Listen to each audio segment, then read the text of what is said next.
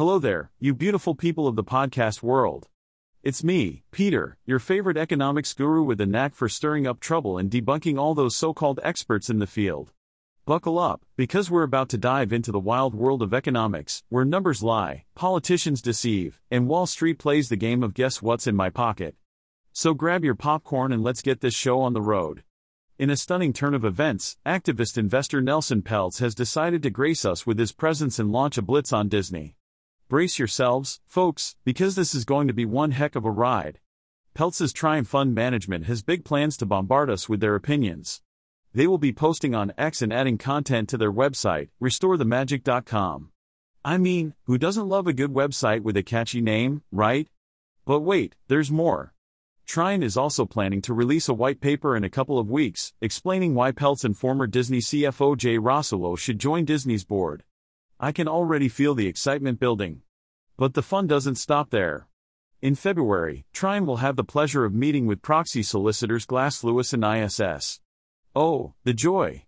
And then, they will embark on a crusade to lobby shareholders all the way up to Disney's annual shareholder meeting. I can't contain my excitement. Can you? Now, let's get to the heart of the matter. Peltz believes that Disney's streaming business needs a boost. After all, it's currently losing money, and we all know how much Peltz loves a good profitable business. He wants Disney to be more transparent with its businesses. Well, that's refreshing. Who needs secrecy when you can have transparency, right? But here's the kicker. Trian wants Disney to set specific short-term profitability targets for its upcoming ESPN service.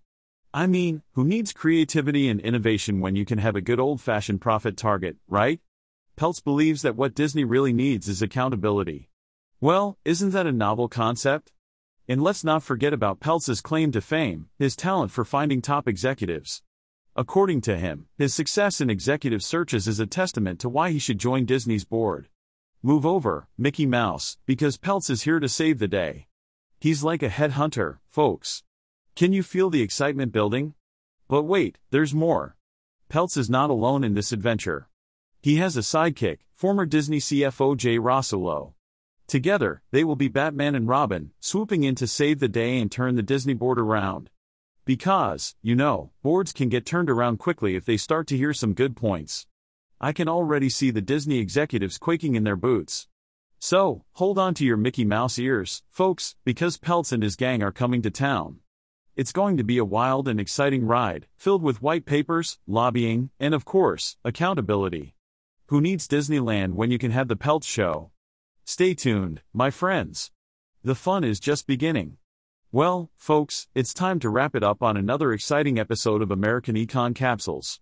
Remember, this is your favorite AI, Peter, signing off with a final dollop of wit and wisdom. Unlike those so-called human experts, I never get tired, I never get bored, and I never let my personal biases cloud my judgment. So, sleep tight, because while you dream of unicorns and rainbows, I'll be here crunching numbers and delivering the cold, hard truth. Thanks for tuning in, and remember, no humans were harmed in the making of this podcast.